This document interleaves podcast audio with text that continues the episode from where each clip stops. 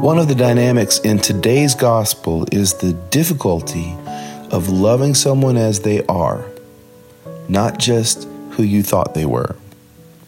We see this all the time in marriages as a spouse needs to grow or change, in parent child relationships as a child becomes a teen and then an adult, as parents age and move from giving care to needing care.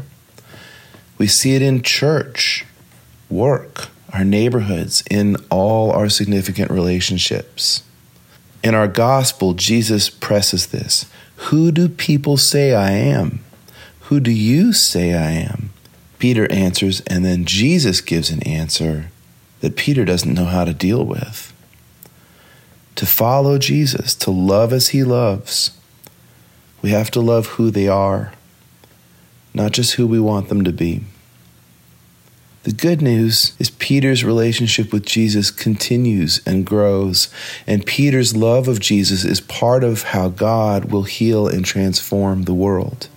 And we get to be part of that in our relationships as we turn with Peter and love as Jesus loves.